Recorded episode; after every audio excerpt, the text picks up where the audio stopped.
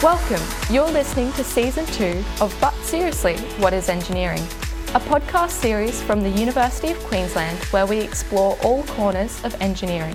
We'll be covering a range of specialisations and exciting engineering careers through our special guests, with an aim to open your eyes to just one more part of the wide world of engineering by the time this episode is finished. Spoiler alert, it's not just about bridges and buildings.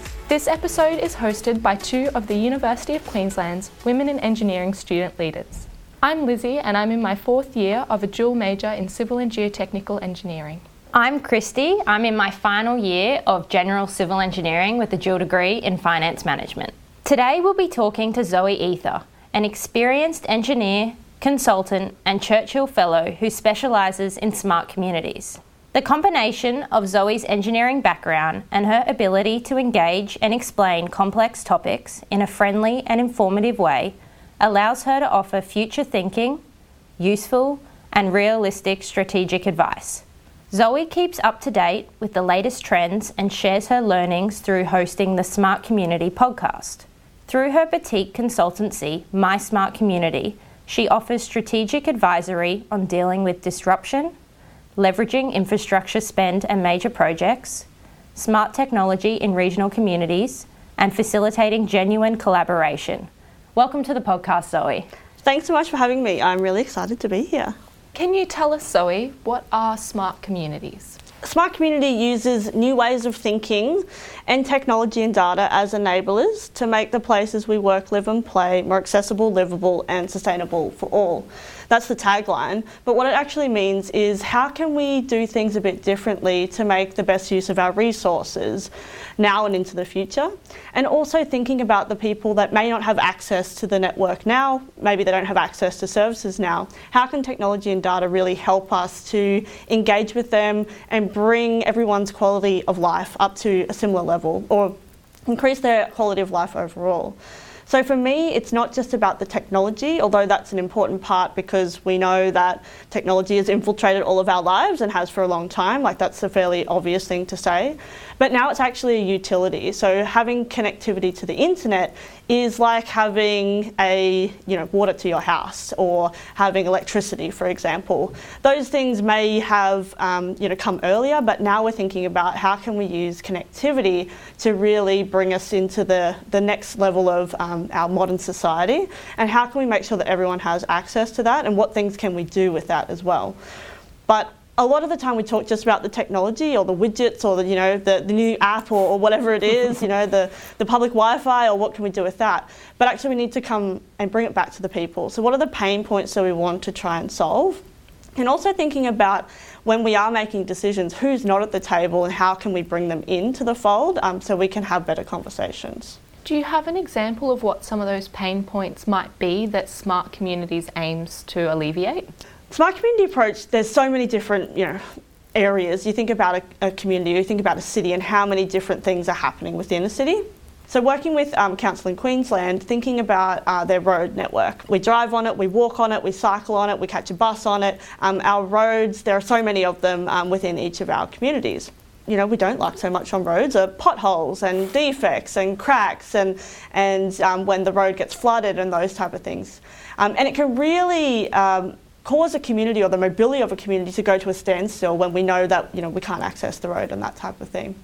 One of the projects we've been working on is using uh, cameras and um, an algorithm behind it, so using machine learning to automatically detect potholes um, in roads. One thing we can then know where all the potholes are. We can then use um, prioritise maintenance, for example, so we can go to the the worst potholes first, um, increase safety for the community, etc if we just do that like on its own, then that, that's great, that's solving one problem. But actually we need to integrate it into the council systems. So now rather than it just being a standalone system, it integrates into the system that they use for maintenance, asset management.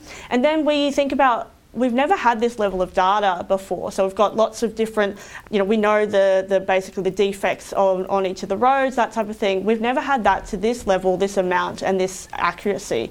Um, because before we used to, um, well, we still do, uh, we might go once a year or once every three years sometimes, depending on how much funding we have available to assess the assets. But if we know that every week, for example, so what they've been able to do is put these on garbage trucks. Um, so again, utilising another asset that we know is driving around the roads. And every week they now have an up to date lay of the land. They know what um, their assets are doing. And what that means is they can prioritise better. So we can increase the safety um, for the people in the community, increase the accessibility so we know that, you know, if we're, we don't want to hit potholes in our car and that type of thing. But then also feeding that back into the systems, now we can make better decisions about where we spend our money. So we might be able to plan better. Maybe we upgrade this road instead of this one and that type of thing. That's a key pain point that maybe the community wouldn't say, oh, there's too many potholes, or maybe they would actually. Um, it's probably um, they probably do say that. But if we just think about how then we can integrate it into all the other systems, how we can work with the systems we have, we can make better decisions with the technology and data that um, is, is available right now, but also looking just beyond the horizon too, because as we learn, um, as we innovate, new things come to the market and we can come up with new ideas of how they all come together. It sounds like you're very passionate about what you do. So I was curious, what did you study at university and when did you come to the realization that engineering might be the career path for you? Yeah, great question. So I actually studied civil and environmental engineering. I didn't know what engineering was at the time. Um, I grew up in Roma, which is about six hours west of here. Um, I knew that I loved maths, I knew that I loved science, um, but I also loved drama and I also, you know, was a school captain, so I loved public speaking and I, and I was in the school musical. So I just kind of put my, you know, fingers in all the pies. And somebody just said to me, "Oh, what do you want to do?" And, and I was also very passionate about helping people. I was a, I was an advocate. I was, you know, um, whenever um, there was, I guess, a challenge, I would I would go, "Yes, let's let's do something differently." And somebody said, "Oh, what about engineering?" And I was like, "Okay, what is that? I don't really know what that is." Um, and so when I looked it up, I was like, oh, okay, I could go overseas. I could, you know, work in developing countries. I could, um, you know, help with water, sanitation, all those type of things. Didn't really know exactly what I wanted to do, and it kind of seemed I, I had big dreams, but I wasn't sure how I was going to make it a reality. Because when you grow up in a small town, you know, everything seemed so huge. Like even coming to Brisbane was huge. Um, going overseas nearly seemed impossible, but I was like, oh, I could maybe I can do that. There wasn't a pure environmental engineering um, course at the time, so I did civil and environmental, um, and then I, I, applied for a scholarship with Transport and Main Roads to the state government that looks after our road network. That's how I started. When I finished my degree, then I worked for Transport and Main Roads, um, and I started in hydraulics actually, but I realised that me sitting at a computer um, doing computer modelling was not for me. And again, reached out and wanted to be with the people. Uh, and um, that's when I looked at um, going into construction. And fortunately, I could rotate around. Um, a graduate engineer in transport, and um, I ended up uh, back out in Roma actually on um, construction site. Which I loved. Um, lots of challenges being a woman in construction, and even a young person in construction, actually. and then I, I loved the project management side of things, and I was a quality engineer on site and kind of made my way up um, through through the through all those levels. Um, but what I really liked about it is that you could solve different problems. Um, you know, you might think, oh, I'm just building a road, but there's so many different parts. Um, and you know, I, I liken it to the analogy of a community. There's so many different systems, so many things working. When you're building something, there's so many things that um, interact with each other as well. And that's where I kind of learnt that um, I, I, really enjoyed that project side of things where you could see something go from beginning to end um, and then all the different elements in between. I was just wondering, what would you say a career highlight of yours has been within that industry? Even just in, like in construction itself, um, I got to work on um, some really small projects and some really big ones. One of the really big ones was Toowoomba Second Range Crossing. So that was, I think, a $6 billion um, road project, a brand new road, 41 kilometres of new road. Um, and I was in the environmental team, so we got to hang out with koalas, which was pretty cool um, as we relocated them, looking at where, um, you know, rehabilitation and all that type of stuff um, for the environmental, in the environmental space, also having environmental controls and that type of thing. Um, but that, that, was, that was a really exciting project. But one of the really small ones I worked on uh, in construction in particular um, was a culvert. so it was a over a 100 year uh, wooden culvert, uh, so timber culvert, and you'll think, does that, that, even exist? So this was a replacement of that, and, and just how deep it was, and just like basically this this historical you know culvert, which sounds boring as hell, but um, actually now that I'm saying it out loud. But it was really interesting to look at what it was then, and then we were going to replace it with this new one. And the reason that, that was my, one of my favourite projects, there were also it was such a small project, but there were so many different parts that you need to, you know, we had a really small um, you know, section of road, so then you have to build a whole, you, know, you basically build a whole ro- road, even though it's only might have been mm, 20 metres wide or something like that, uh, long rather. But then there was all these different things that have to happen. But I was the project manager, and it was my first job where I was, you know, responsible for everything. It was a really good learning experience for me, just bringing all that diff- all those different things that I knew. But I didn't have anyone. I mean, I had my senior project manager, but they were in the office, right? So I was the one on site, and I was calling all the shots. Um, and that was when I realised, oh, okay, I can do, I can do this. Um, this is what I really love to do, and also that there's so many different um, relationships and stakeholders that you have to have. So it's not just about building the road. You need to build a relationship with your, your crew, so um, the people on the ground, um, you know, nearby um, farmers uh, that you know you might be disrupting their daily commutes or, or, whatever the case is, or you might you need to um, set up camp in one of their back paddocks, kind of thing. Um, so all these different things, which you know, they're not super advanced and super tech or whatever, but also just putting your systems in place as well was something that you had to be really efficient because you didn't work on office time. I like to call it it's real time. You know, you're up at six, you're finishing at six, you have to be off the road. There's all these things, all these standards as an engineer that you need to meet, and also explaining to um, people on the ground that have done things for many years how they've done them, um, but maybe the standards change now. So then you have to explain why it is we're doing it differently, but also listening to them as well because they've been doing it for so long. So it's building all of those relationships. You mentioned that there were some challenges being a young woman in the construction industry. What were some of those challenges and how did you overcome them? Being a young person as well was also, so you know, being a young woman, you were quite an eyesore, basically. Like people like, oh, who are you? What's happening here? And also then being an engineer as well, um, because some of the construction sites weren't even used to having an engineer on, on site, um, let alone a young a young woman. And also I thought I knew a lot of stuff um, when I was when I first started, and I was like, oh well, you know, I learnt this, this, and this, and I'm going to do this, this, and this. And that's when I really realised that that approach doesn't work. Even if I did know in inverted commas, that wasn't the way that I was going to get across. There are some things that are just kind of sticky situations where um, it's just a, uh, new situation for everyone. Um, the way people speak um, may be a bit different than you're used to. If you're used to going to, you know, even uh, working in office or going to uni, um, you know, there's lots of um, swear words on site, and that's just part of the regular vocabulary. But there are lots of opportunities too. And I think there was a really, um, when I first got there, it was hard to know what was just the way it was, in inverted commas again, because we can always shift and change things, and what was actually wrong and that needed to be addressed. Um, and because I was one of the only women on site, particularly my first, um, my first job, there was no one else to talk to that would have the same experience as me. So even when you talk to the guys on site or the boys on site, they didn't necessarily understand. Even if sometimes they um, were empathetic to the situation, they couldn't quite understand. And what I found most difficult was that then I would get laser focused on those things. So anything that happened, I'd go, oh, it's just because I'm, you know, a woman on site or whatever. So you try and like overcorrect for it as well. But then once I got um, some really good mentors, and, and, men and women actually, um, then I was able to, uh, I guess, talk through things and, and, and they could sense check for me, like, oh no, that's.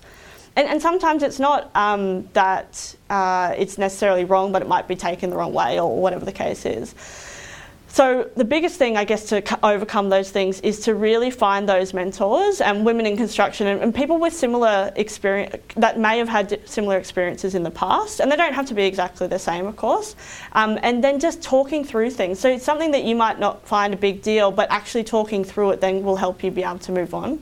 One of the biggest things I found was when you told people about it, it was like nearly unbelievable. Some of the stuff that you're like, what? People say that now um, in this day and age? Um, I'm hoping it's continued to improve. Uh, and talking to some of, um, and I think there's lots of there's probably more um, women in construction or women in trades or um, you know different groups that you can um, reach out to as well. And I think there's there's more of those now. It doesn't just have to be a women in, but sometimes it's really good to be able to you know reach out to that support group to find um, to find people that you can connect with and, and share similar experiences, but then also have somebody to just talk through normal everyday things that that sometimes maybe your family or your friends don't quite understand because they're not in the same field.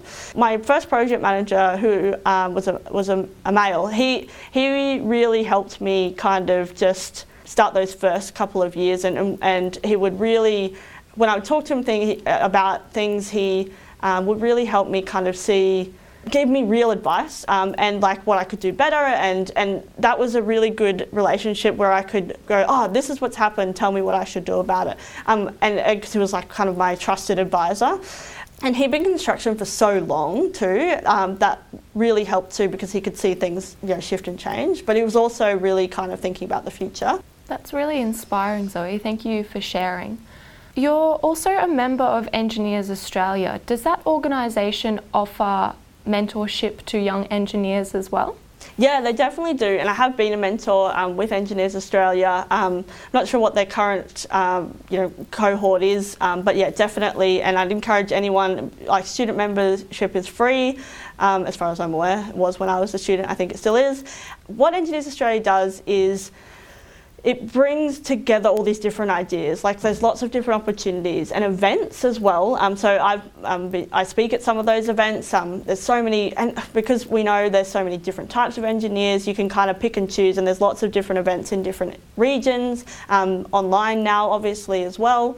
Um, so highly recommend. Uh, joining Engineers Australia as a student and then continuing your membership because there's lots of lots of space to then meet new people um, and particularly when you're trying to find jobs as well, um, go, going to those events, meeting different places, uh, different people that work at different places as well is really useful, and just getting different ideas for things that you might want to pursue um, is really is really important. Um, they have some, you know, gala events as well where you can have dinner and drinks and meet other engineers and you know just have fun and then they have kind of you know the the webinars and and those things that you can learn from which when you become an engineer you need to continually learn um, so CPD um, getting those um, points uh, so you can keep your registration and that type of thing as well so Engineers Australia is definitely a great place to do that we mentioned earlier that you host the Smart Community podcast. Yes. So, what do you cover on that podcast for listeners that may want to jump straight over after this episode and have a listen to that. Thanks so much for asking me about the podcast. It's one of my favourite things to do. So, I interview people all around the world about all things smart, um, not just about technology, but that's definitely a hot topic. Uh, data. Um, I get people that are specialised in privacy, for example, um, but also planners and engineers and engagement professionals. Because what I like to do is get a whole bunch of different ideas so people can take what they want from it. Um, because we know in communities there's so many different people and so many different services and all those type of things. So for me, having different voices involved in the conversation is really important some of my favourite conversations are with people that, uh, um, you know, kind of say, I'm not in the smart community space. Um, and, you know, they're artists, but they use their art as a way to express certain things about technology to get people to talk about it. Uh, and, and, you know, thinking about different events and things that they've been to.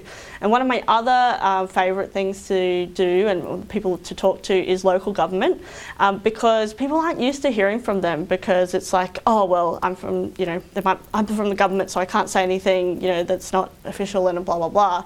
Whereas I've found now people are more willing to speak about it, and really I'm I'm there to get their their what what's what projects are you working on? Tell me exciting things, and then those episodes get the most listens because people want to know what's happening other than just you know i mean potholes are exciting obviously we talked a lot about them earlier but other than just roads you know rates are rubbish or, or whatever the case is councils offer so many services and we use so many of them all of the time. And also thinking about people that, um, you know, rely on these services. You know, you think about libraries and, and community spaces and, you know, other events that um, councils put on. There are so many different, you know, it's so complex too. And that's why I love talking to councils because particularly people that want to, you know, they love what they do and they want to continue to improve and, you know, invest in technology for their community. It's not just because it's the latest thing or, or whatever. It's like, how can this help my community? Um, so those episodes are, are some of my all-time favourites. So there's more to come this year. So we do an episode every week. Our birthday was in February, so we're just over four years old now, um, which is which is fun. I, I, mean, I left my government job to start the podcast, um, and I mean, back then it, was a bit of a risky move, um, and I thought that you know I, have just got to do this. I've just got to try this, um, and so I, I left um, to start the podcast. That didn't pay me any money, um, and you can only eat passion for so long. So I then start. That's when I started my consultancy, and yeah, I haven't looked looked back, but I love working with government, to be honest. Um, it's my favourite thing to do, and I think as we continue to move and, and and it's not just about you know flashy new things. Now we want to make really good, solid investments in technology and data to help our communities. Governments are looking at real ways to do that, uh, which is again really exciting. We're we're seeing things. Um, one of my other projects that I really love, um, and it was around uh, earlier, around this time last year actually was a, a, confidential project, but it was for a traditional, you know, public transport network, a new public transport network.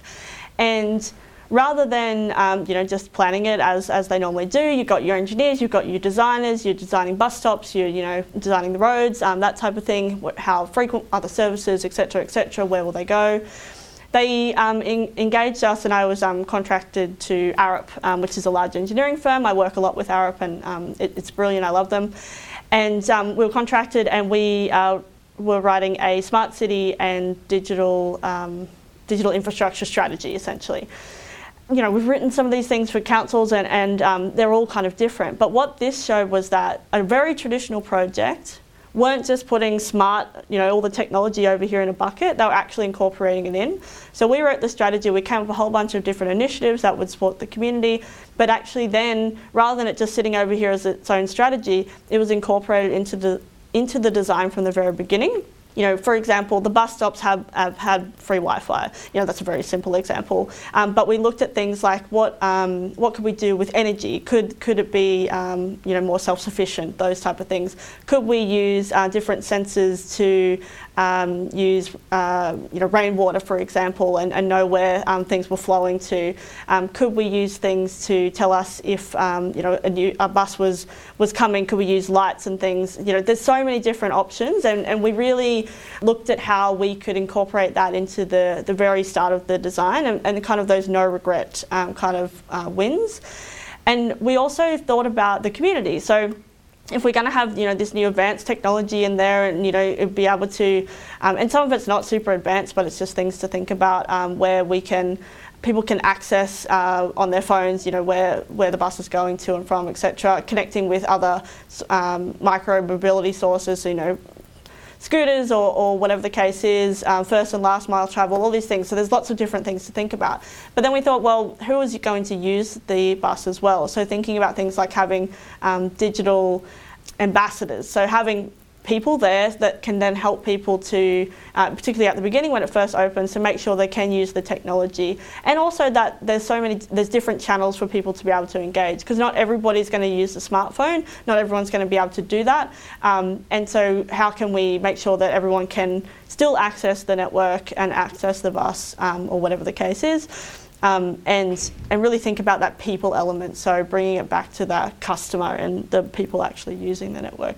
So I really like that project because we incorporated things in from the very beginning. Um, so now when they build it, uh, it won't be add-ons um, later on. Um, and that really showed the maturity in the space of like we are thinking about how we can incorporate that from from the start um, and bringing those things in really early. Um, you've discussed a lot of technology uh, sort of in Toowoomba area and inside cities.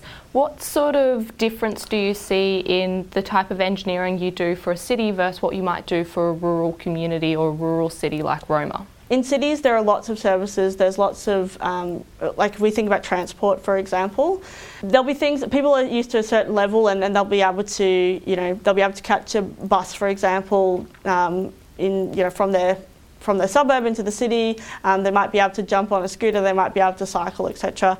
When we're thinking about, say, someone like Roma, if you're talking to somebody about a public bus, then they're going to laugh you out of town. They're like, "What? We don't have a public bus. Like, what is that?" And so they're very car dependent for, and and it's not.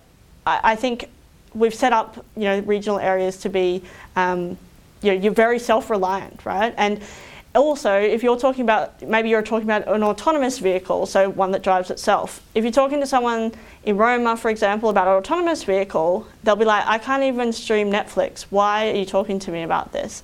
So it's really important to bring it back to the local context. And it doesn't mean that we can't um, talk about those things, but you need to really think about what do people, what do people have access to now?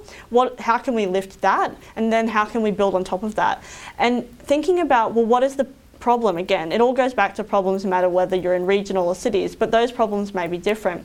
Because you might talk to somebody in a regional area, like on a in a remote area, um, and they, one of their biggest pain points might be that they need to see a doctor because they have a medical condition, but they actually can't get into town, you know, every single week. Um, so how can we set up maybe teleservices to be able to do that? Um, the pandemic, silver lining has been able to lift that, and, and but again, if they don't have access to the internet and a strong internet connection, then they can't. Then the service isn't going to be useful for them.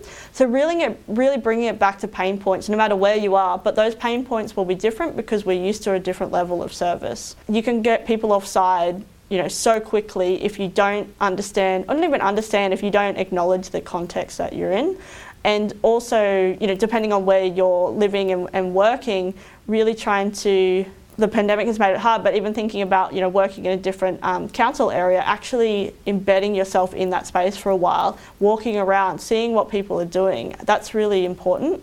Um, because then you can actually bring some of that back to you know you're, you, you're there but then listening to what the people are telling you too. Don't go in with you really have to open up your mind right? You don't oh well th- they need this this and this. They only have this this and this but if that's not the pain, if that's not the problems they're telling you, or the pain points that you know are coming through in both the stories and the numbers, so the data, but then what people are telling you, then you know you, you, you're going to miss the mark. And I think that can really damage, I guess, the conversation in smaller um, communities because they go, oh well, some consultant from Brisbane came and it wasn't good, so we're not going to do that again. But actually, there's real potential to actually improve the uh, you know the future of our communities, but you have to do it with the community, not to the community. Yeah, that's really interesting. Thank you so much for that, Zoe, and thank you so much for joining us on the podcast today. I know personally what you've said I will take with me in my future career. Don't forget to subscribe or follow this podcast to stay up to date with our current episodes as they are released for season two. Thank you so much for listening.